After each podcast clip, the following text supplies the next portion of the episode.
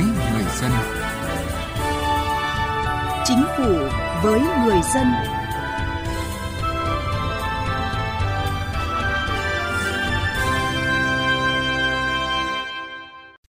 Thưa quý vị, thưa các bạn, gần 87% doanh nghiệp trên cả nước bị ảnh hưởng bởi đại dịch COVID-19. Nguồn lực dự trữ đang dần cạn kiệt. 85.500 doanh nghiệp rời khỏi thị trường, 12.200 đơn vị đã hoàn tất thủ tục giải thể, 90% hợp tác xã bị giảm mạnh doanh thu, lợi nhuận do đứt gãy chuỗi cung ứng tiêu thụ nông sản và dịch vụ. Trước những ảnh hưởng tiêu cực của đại dịch, Thủ tướng Chính phủ đã ký ban hành nghị quyết số 105 về hỗ trợ doanh nghiệp, hợp tác xã, hộ kinh doanh trong bối cảnh dịch COVID-19. Chương trình Chính phủ với người dân hôm nay, chúng tôi đề cập vấn đề này. Trước hết mời quý vị và các bạn cùng tìm hiểu mục tiêu của nghị quyết 105. Mục tiêu của nghị quyết là tập trung khôi phục phát triển hoạt động sản xuất kinh doanh của các doanh nghiệp, hợp tác xã, hộ kinh doanh gắn với đảm bảo an toàn phòng chống dịch COVID-19, hỗ trợ tháo gỡ kịp thời các khó khăn vướng mắc điểm nghẽn cản trở hoạt động sản xuất kinh doanh, giảm thiểu tối đa số doanh nghiệp, hợp tác xã, hộ kinh doanh tạm ngừng hoạt động, giải thể, phá sản do tác động bởi dịch COVID-19. Đến hết năm nay, phấn đấu lũy kế ít nhất khoảng 1 triệu lượt khách hàng là doanh nghiệp, hợp tác xã, hộ kinh doanh được hưởng chính sách tín dụng hỗ trợ ứng phó dịch bệnh. Đại đa số các doanh nghiệp, hợp tác xã, hộ kinh doanh tạm ngừng kinh doanh quay trở lại hoạt động. Thực hiện đầy đủ kịp thời các chính sách gia hạn nộp thuế, miễn giảm thuế phí tiền thuê đất, hỗ trợ giảm tiền điện, tiền nước, cước viễn thông, các chính sách hỗ trợ người lao động, người sử dụng lao động, đào tạo lao động, cho các doanh nghiệp, hợp tác xã, hộ kinh doanh gặp khó khăn do ảnh hưởng của dịch bệnh COVID-19. Từ chính sách đến cuộc sống.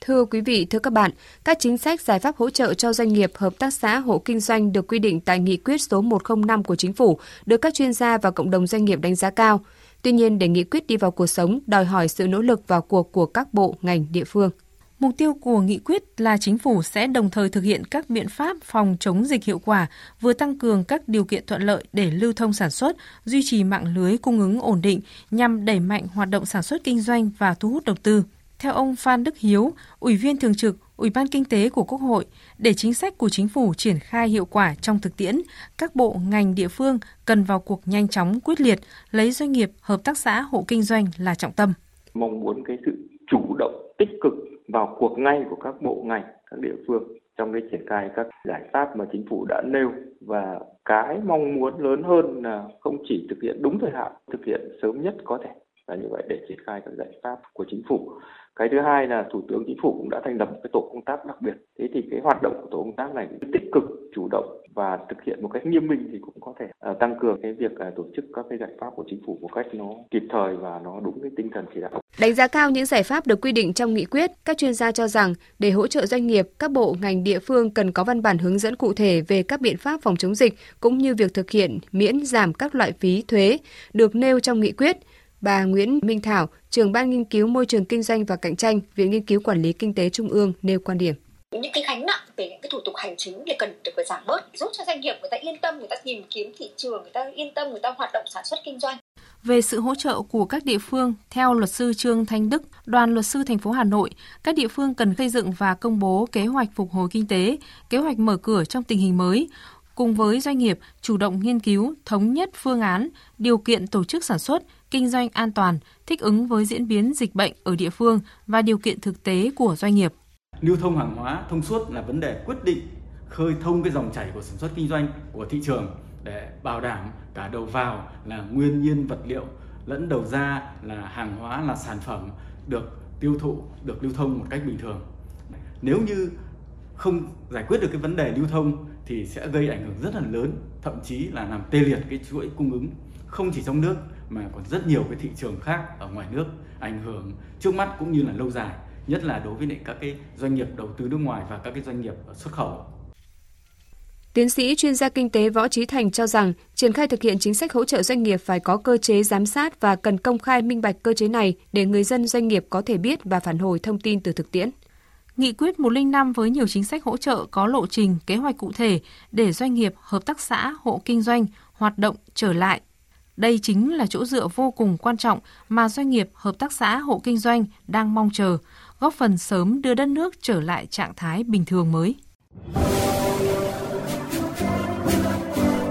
Tiếng nói doanh nghiệp. Thưa quý vị, thưa các bạn, như chúng tôi đã đề cập, việc chính phủ đưa ra những giải pháp cụ thể, kịp thời hỗ trợ doanh nghiệp, hộ kinh doanh nhằm giảm bớt khó khăn trước tác động của đại dịch là cần thiết, được các doanh nghiệp, hộ kinh doanh đánh giá cao.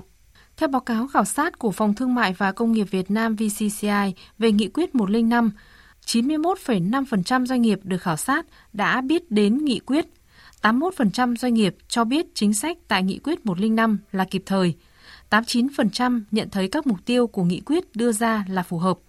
81,4% cho biết các nhiệm vụ giải pháp sẽ giúp tháo gỡ các khó khăn vướng mắc của doanh nghiệp, hợp tác xã hiệu quả. Bà Đào Thị Kim Hoa, Phó Giám đốc phụ trách Phòng Thương mại và Công nghiệp Việt Nam chi nhánh Nghệ An mong muốn chính sách hỗ trợ doanh nghiệp, đặc biệt là những chính sách về vốn nhanh chóng đến được với doanh nghiệp.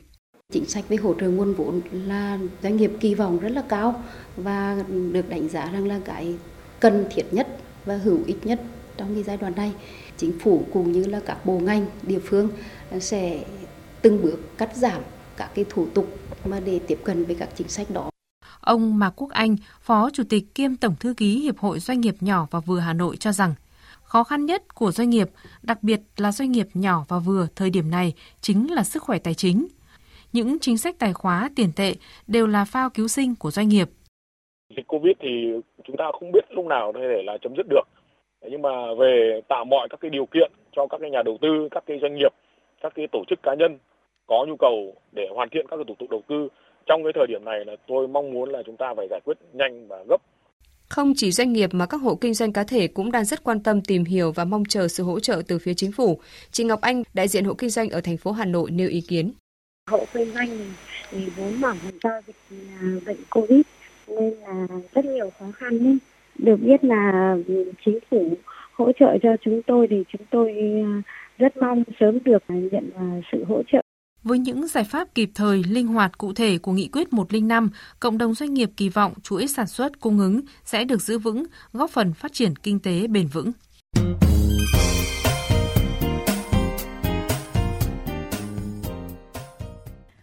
Thưa quý vị, thưa các bạn, sự hỗ trợ của chính phủ về phòng chống dịch về tài chính đối với doanh nghiệp trong thời điểm này là rất cần thiết, nhưng về lâu dài thì cần có những giải pháp căn cơ hơn để các doanh nghiệp không những phục hồi được hoạt động sản xuất kinh doanh mà còn phải mang lại nhiều hơn giá trị bền vững cho cộng đồng và xã hội. Một trong những giải pháp đó chính là hoàn thiện về mặt thể chế, khắc phục ngay những bất cập đặt ra trong hệ thống pháp luật liên quan đến hoạt động đầu tư kinh doanh, vốn đang bị kêu là trồng chéo, mâu thuẫn.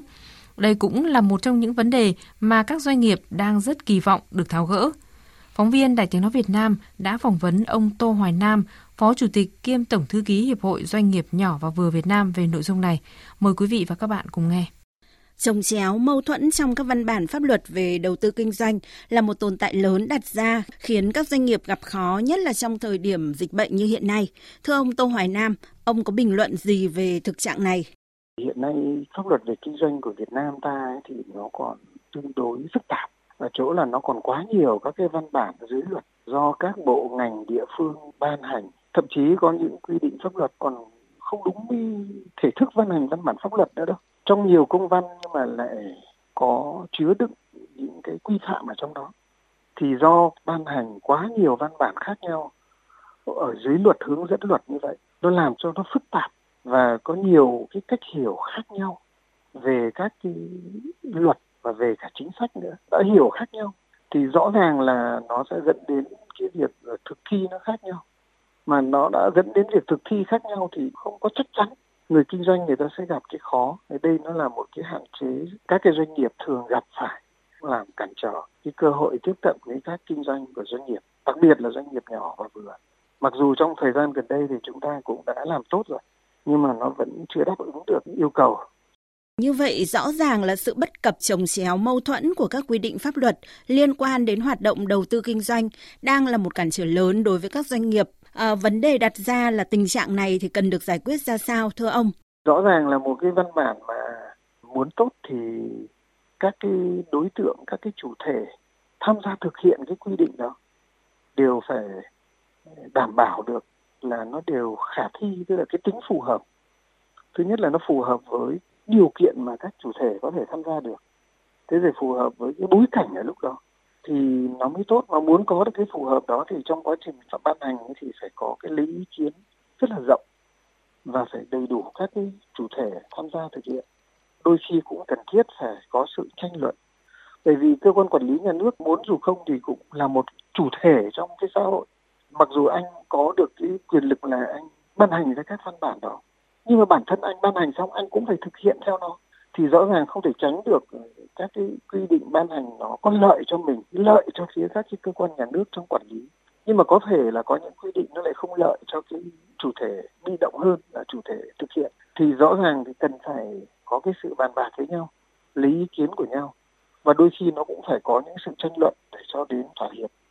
vì một cái văn bản pháp luật mà về mặt phương diện lý thuyết, cơ quan ban hành có thể lý giải hay đến cỡ nào chăng nữa. Nhưng nếu mà nó không phù hợp với các chủ thể còn lại tham gia thực hiện, thì nó cũng không thể có hiệu quả được. Và như vậy thì nó chỉ hay trên giấy, thì cái giá trị đóng góp trong thực tiễn nó không được nhiều. Vì thế nên cần phải có cái lấy ý kiến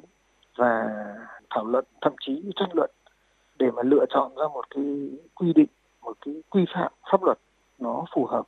Vâng, như ông vừa nói thì để các quy định của pháp luật về đầu tư kinh doanh đi vào cuộc sống thì quá trình soạn thảo luật cần thực hiện nghiêm túc việc lấy ý kiến đối tượng chịu tác động, đó là các doanh nghiệp. À, tuy vậy, nhiều ý kiến cho rằng ý kiến của các chuyên gia độc lập cũng rất là khách quan và cần thiết. Quan điểm của ông về vấn đề này như thế nào? Tôi nghĩ là trong xây dựng một cái văn bản quy phạm hoặc là xây dựng luật rõ ràng là lấy ý kiến của các chuyên gia độc lập thì nó rất có ý nghĩa và nó rất quan trọng bởi vì chuyên gia thì họ là người hiểu biết rất là sâu về những cái lĩnh vực đó. Ví dụ như là một cái văn bản quy phạm về pháp luật thì không có nghĩa là phải chuyên gia pháp luật nó tác động đến một cái ngành, nghề nào đó thì nên hỏi ý kiến. Nhưng mà tôi vẫn muốn nói rằng là cũng phải đề cao cái ý kiến từ phía chủ thể thực hiện. Ví dụ như là trong cộng đồng doanh nghiệp thì phải có ý kiến được của họ trong cái lĩnh vực mà cái văn bản quy phạm nó điều chỉnh đến. Vì những cái ý kiến từ thực tế đôi khi nó rất là quan trọng. Trân trọng cảm ơn ông. Chương trình Chính phủ với người dân hôm nay cũng xin kết thúc tại đây. Cảm ơn quý vị và các bạn đã quan tâm theo dõi. Thông điệp về trợ giúp pháp lý cho trẻ em. Trẻ em là người dưới 16 tuổi. Trẻ em là người được trợ giúp pháp lý theo quy định pháp luật. Nếu có vướng mắc pháp luật, trẻ em sẽ được trợ giúp pháp lý miễn phí, không phải trả tiền, lợi ích vật chất hoặc lợi ích khác theo các hình thức sau đây. Tư vấn pháp luật hướng dẫn đưa ra ý kiến, giúp soạn thảo văn bản liên quan đến tranh chấp, khiếu nại, vướng mắc pháp luật, hướng dẫn giúp các bên hòa giải, thương lượng, thống nhất hướng giải quyết vụ việc. Tham gia tố tụng được bào chữa, bảo vệ quyền và lợi ích hợp pháp trước các cơ quan tiến hành tố tụng, công an, viện kiểm sát, tòa án. Đại diện ngoài tố tụng trước các cơ quan nhà nước có thẩm quyền khác. Khi đến yêu cầu trợ giúp pháp lý, cần mang theo giấy tờ chứng minh là trẻ em bao gồm một trong các loại giấy tờ sau đây. Giấy khai sinh, sổ hộ khẩu, chứng minh thư nhân dân, căn cước công dân, hộ chiếu.